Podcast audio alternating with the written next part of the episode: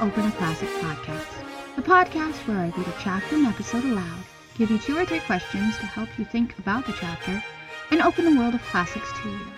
So grab a cup of coffee or tea, and let's jump into the chapter.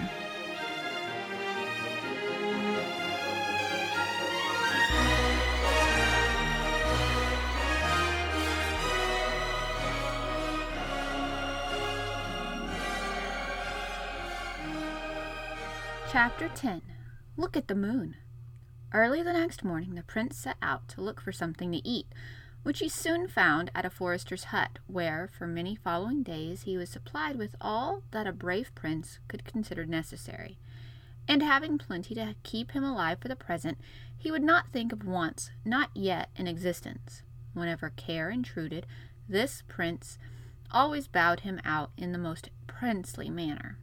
When he returned from his breakfast to his watch cave, he saw the princess already floating about in the lake, attended by the king and queen, whom he knew by their crowns, and a great company in lovely little boats with canopies of all the colors of the rainbow, and flags and streamers of a great many more.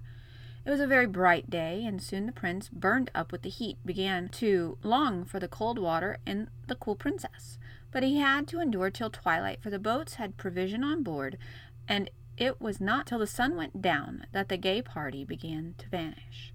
Boat after boat drew away to the shore, following that of the king and the queen, till only one, apparently the princess's own boat, remained.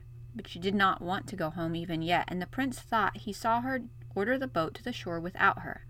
At all events, it rowed away, and now of all the radiant company only one white speck remained. Then the prince began to sing, and this is what he sung.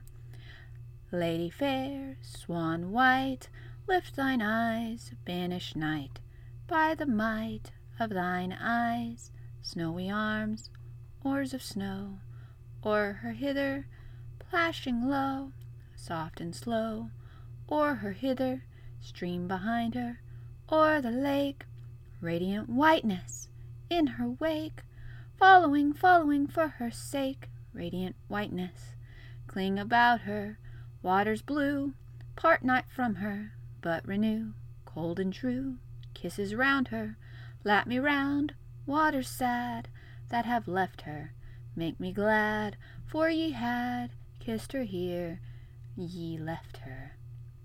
Before he had finished the song, the princess was just under the place where he sat, and looking up to find him. Her ears had led her truly. Would you like a fall, princess? Said the prince, looking down. Ah, there you are, yes, if you please, prince, said the princess, looking up. How do you know I am a prince, princess? said the prince. Because you are a very nice young man, prince, said the princess. Come up, then, princess. Fetch me, prince. The prince took off his scarf, then his sword belt, then his tunic, and tied them all together and let them down. But the line was far too short. He unwound his turban and added it to the rest. When it was all but long enough, and his purse completed it. The princess just managed to lay hold of the knot of money and was beside him in a moment. This rock was much higher than the other, and the splash and the dive were tremendous. The princess was in ecstasies of delight, and their swim was delicious. Night after night they met and swam about in the dark, clear lake, where such was the prince's gladness that whether the princess's way of looking at things infected him or he was actually getting light-headed. He often fancied that he was swimming in the sky instead of the lake.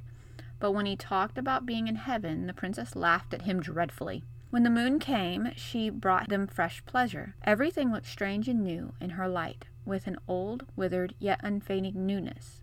When the moon was nearly full, one of their great delights was to dive deep in the water, and then, turning round, look up through it at the great blot of light close above them, shimmering and trembling and wavering, spreading and contracting, seeming to melt away and again grow solid. Then they would shoot up through the blot, and lo! there was the moon, far off, clear and steady and cold, and very lovely, at the bottom of a deeper and bluer lake than theirs, as the princess said prince soon found out that while in the water the princess was very like other people, and besides this she was not so forward in her questions or pert in her replies at, the, at sea as on shore. Neither did she laugh so much, and when she did laugh, it was more gently, She seemed altogether more modest and maidenly in the water than out of it. But when the prince, who had really fallen in love when he fell in the lake, began to talk to her about love, she always turned her head towards him and laughed. After a while, she began to look puzzled, as if she were trying to understand what he meant, but could not, revealing a notion that he meant something. But as soon as ever she left the lake, she was so altered that the prince said to himself, If I marry her, I see no help for it. We must turn merman and mermaid and go out to sea at once.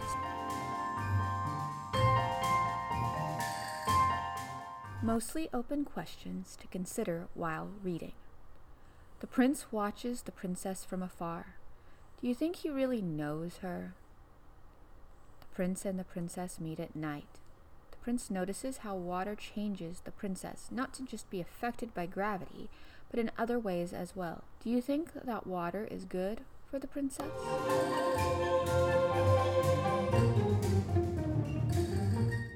Thank you for listening to today's chapter. If you would like to discuss the questions, check out the Crack Open a Classic podcast Instagram page and comment on the chapter's post. Check back tomorrow for the next chapter in this adventure.